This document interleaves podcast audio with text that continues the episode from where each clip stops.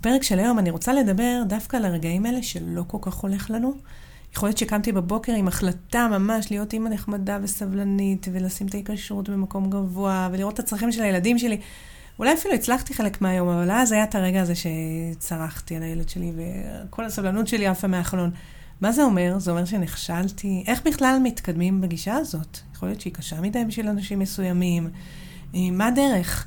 פשוט לעשות את הדברים האלה. אולי יש דרך אחרת שתוכל לעזור לנו, אז בדיוק על זה אני רוצה לדבר בפרק הזה. פתיח קצר ואנחנו נתחיל.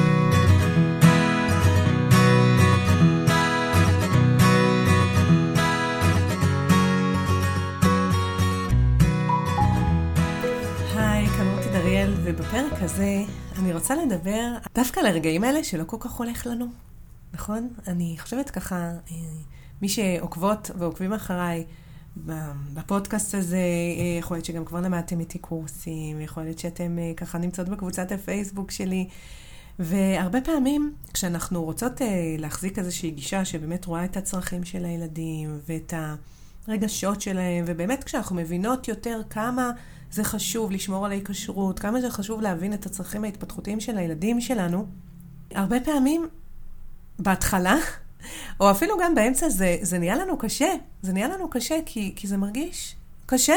כי לפעמים זה לא עובד לנו, כי כולנו לפעמים לא נצליח. גם אני, גם אני, שאני כבר המון שנים אה, גם עובדת עם ההורים וילדים, גם חיה את הגישה הזאת בעצמי, באמת מעל עשור כבר, שאני ככה לומדת, מתפתחת, מלמדת, אה, ו- ובאמת חיה את הגישה הזאת, גישה שנשענת על היקשרות ועל התפתחות.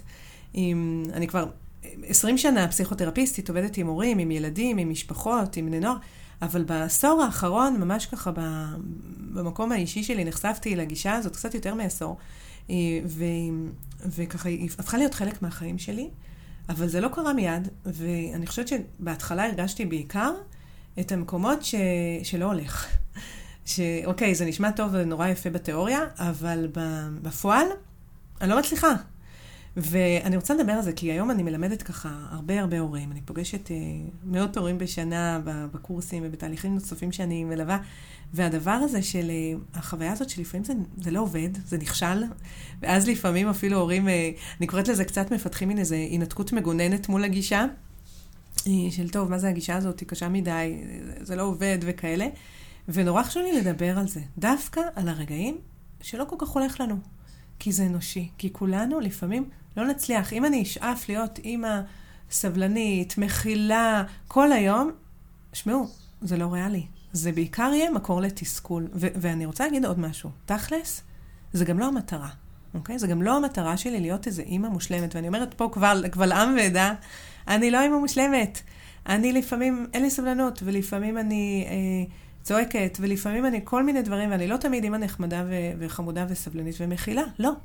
וזה גם לא המטרה שלי. אולי זה ההבדל העיקרי שקרה בהתפתחות שלי, שאם בהתחלה, אה, בגישה הזאת, הייתה לי את השאיפה לעשות את זה, ואז רגשי האשם האיומים כל פעם שזה לא קורה. היום, אם אני מקבלת את זה כחלק מהדרך, חלק מהדרך, אוקיי? תראו, יש אם, שתי דרכים, בוא נגיד, להתפתח בגישה הזאת, לצמוח, אוקיי? דרך אחת זה לראות לאן אני רוצה להגיע, לראות את המטרה שאנחנו שואפים אליה. נגיד, נגיד המטרה שלי זה להיות אימא אה, ששומרת על חיבור ועל היקשרות ולא צועקת על הילדים ומפעילה משחקיות ומי שבאמת למדו איתי בקורסים אז, אז אני אגיד ככה מושגים, אימא שעושה איסופים וגשרים ושומרת על לא להזיק ורואה את הצרכים ההתפתחותיים של הילדים, שומרת החיבור מעל הכל, נהדר, זה אחלה מטרה. חלילה וחס לזלזל, זה מה שאני גם מלמדת, כן?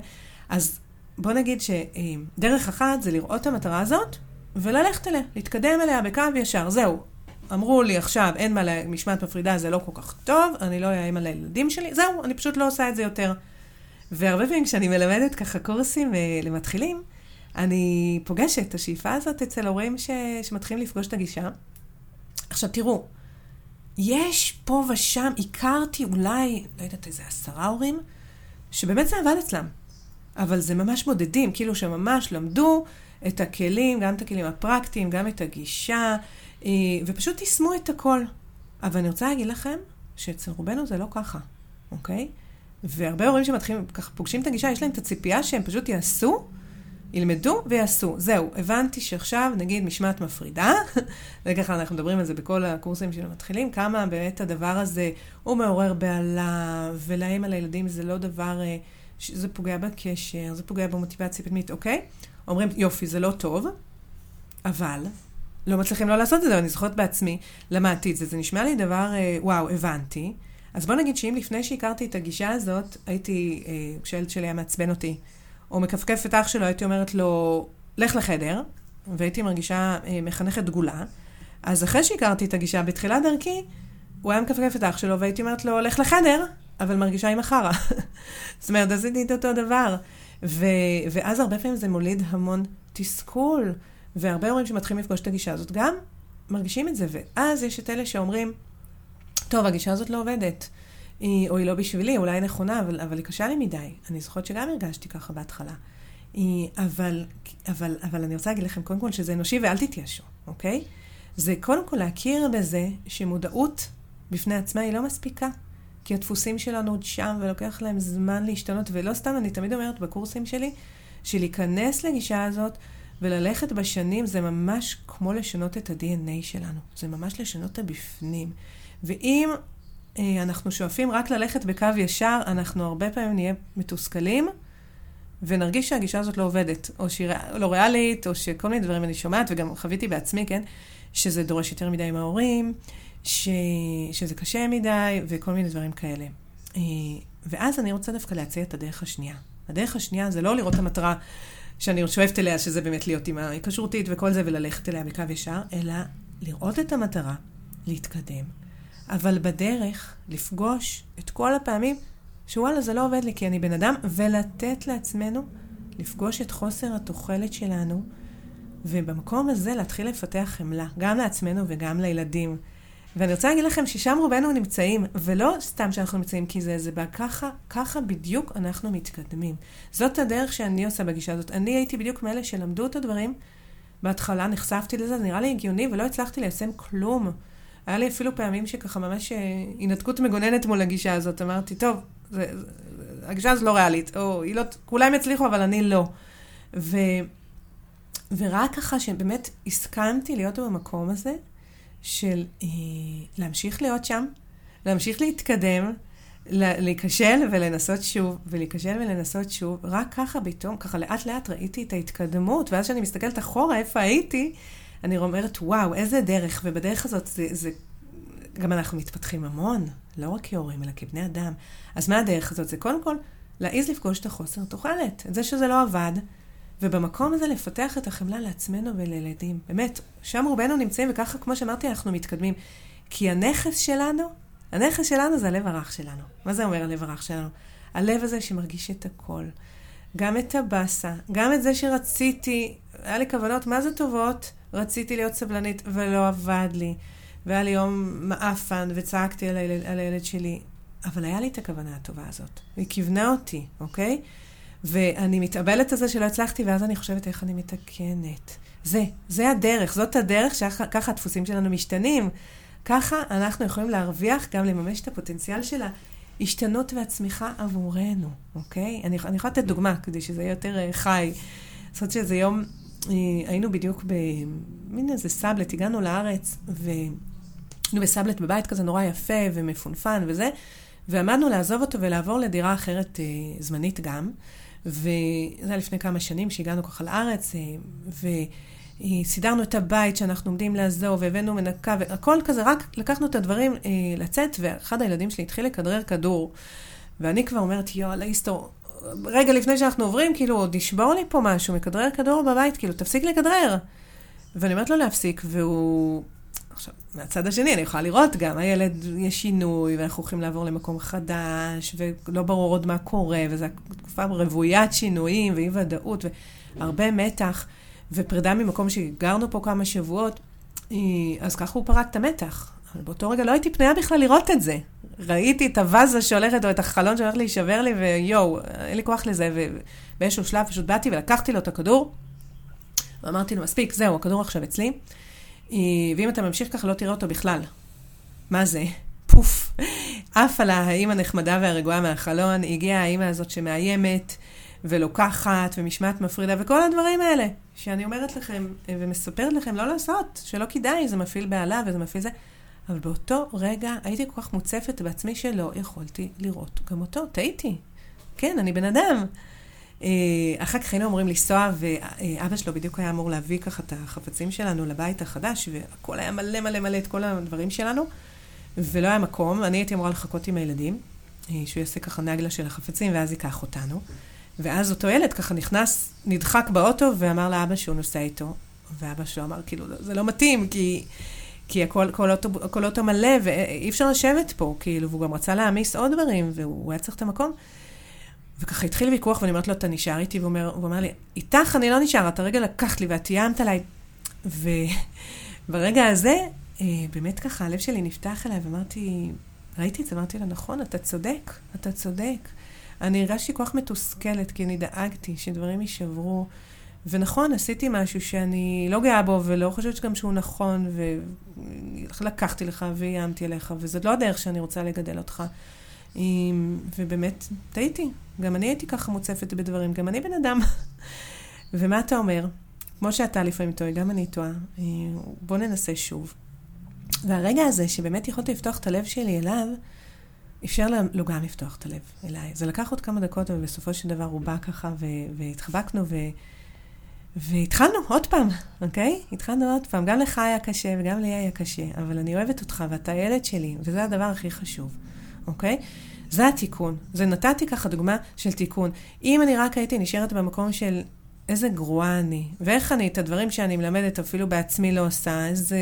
לא רק שאני אימא גרועה, אני גם מדריכת הורים גרועה וצבועה, ומה אני שווה, ואם הייתי לוקחת את זה רק לשם, זה היה נורא נורא נורא מתסכל, וזה גם לא היה מאפשר לי אה, להתקדם. אבל זה שאני יודעת שהדרך היא בדיוק זה, לראות, וזה לא שאני אעשה הכל בקלילות, אנחנו בני אדם. אבל מה שהנכס שלי זה הלב הרך שלי. להרגיש את זה, גם את הבאסה ואת האבל על הכישלונות. ככה בעצם אנחנו מתקדמים. וזאת הדרך אה, שאנחנו יכולים להתקרב יותר ויותר להורים שאנחנו רוצים להיות. זה לוקח זמן. ואנחנו חייבות לזכור שלא נהיה מושלמות. וזה לוקח בחשבון את האנושיות שלנו. אז כן, לפעמים אנחנו גם נאבד סבלנות אה, ונצעק. זה, זה, זה חלק מלהיות אנושי, ו- ואתם יודעים מה? למשל, בדוגמה שנתתי לכם, אני חושבת שזה אפילו העביר לילד שלי מסר, שמותר לטעות, ואפשר גם לתקן. כשאני באתי ואמרתי לו, אתה צודק, אתה צודק זה היה מעליב, וזה לא היה מתאים, זה לא היה יפה. היא, אבל גם אני הייתי מוצפת, אולי היה עדיף. אני גם אומרת פה את התיקון. זה משהו שלא אמרתי קודם, לא ככה, לא, לא שיתפתי אתכם קודם, אבל אני נזכרת שכן עשיתי אותו.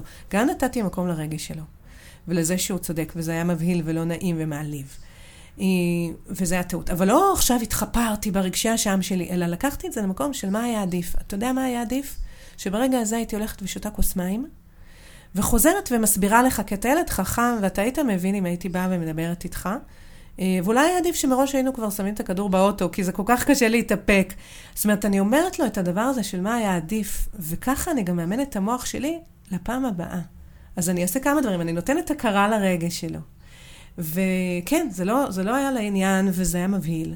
אבל הדבר הבא, אני לוקחת אחריות, כן, אני פעלתי לא נכון, ואני אומרת מה היה עדיף שהייתי עושה. זאת אומרת, אני לא רק נשארת ב...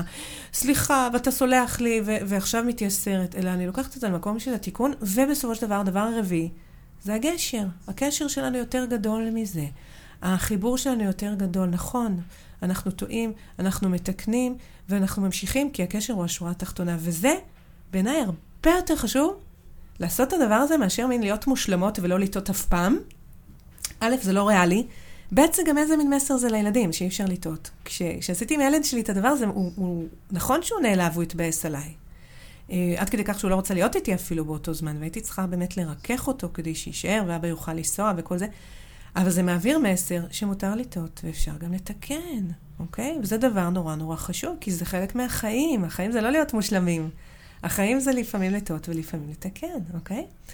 עכשיו, עוד דבר שאני רוצה להגיד לכם, בתוך הנתיב הזה, הנתיב השני שאני מרחיבה עליו, זה נורא חשוב לזכור שכן, מצד אחד, אה, באמת משמעת מפרידה זה לא טוב, ואנחנו נשאף לצמצם פרדות בחיים של הילדים שלנו, כי פרדות הן מקור לתסכול ולבהלה, וכל הדברים שבאמת אה, ככה אני מלמדת בקורסים, ונוגעת בחלקם גם בפודקאסט. שוב, אני אומרת כך בסוגריים, פודקאסט זה לא תחליף ללמידה, אני נוגעת פה בהרבה דברים, אבל מי שממש רוצים להעמיק, בואו, בואו ללמוד איתי בקורסים אם עוד לא עשיתם את זה. הכי, הכי שווה, אוקיי? סוגרת סוגריים. אה, אז, אה, אז אנחנו כן, כל הדברים החשובים, ו- ו- ולעשות את, הד... כאילו להיות מובילים, ולהפעיל משחקיות, ולגשר, ולאסור, ולצמצם משמעת מפרידה, זה נורא חשוב, ולתת מקום לדמעות, ולהיות עם סבלנות. מעולה, ברור. אבל יחד עם זאת, כל כך חשוב לזכור שכהורים אנחנו אה, נוכל לפעול ולהוביל, חלק מהובלה זה גם להצליח לפעול בלי לפחד כל הזמן לטעות. אי אפשר להיות הורים מובילים אם אנחנו כל הזמן מפחדים לעשות טעויות. ואנחנו רוצים לזכור שמערכת היחסים שאנחנו בונים עם הילדים שלנו היא הרבה יותר גדולה ממה אמרתי עכשיו, או ממעשה אחד שעשיתי, או מהטעות הזאת, או... אי אפשר לפחד כל כך כל הזמן מלהרוס או לקלקל בבחירות שלנו. זה לא דבר אה, ש, שתורם לנו להובלה. תשמעו, יחסים ורגשות זה דבר כל כך מורכב. אנחנו לא נוכל לייצר ילדים כאילו מושלמים ונטולי שריטות. זה, זה לא יקרה. זאת שאיפה. אה, היה לי פעם מורה בבית ספר לפסיכותרפיה, הוא אמר משפט נורא יפה. הוא אמר, אה, הטרגדיה האנושית זה שאנחנו נולדים כל כך תלויים באנשים אה, לא מושלמים. ואנשים אנושיים, וזה בדיוק זה. אם אני חושבת ככה שהיה לי ילד אחד, אז יכולתי לחשוב שאני אהיה מין אימא מושלמת, זה לאט לאט, כל מי שפה יש לכם יותר מכמה ילדים, אני, אני יכולה להניח שוויתרתם על הדבר הזה, חלק בצער וחלק לא. אני רואה את זה כחלק דווקא ממנוע הצמיחה שלנו.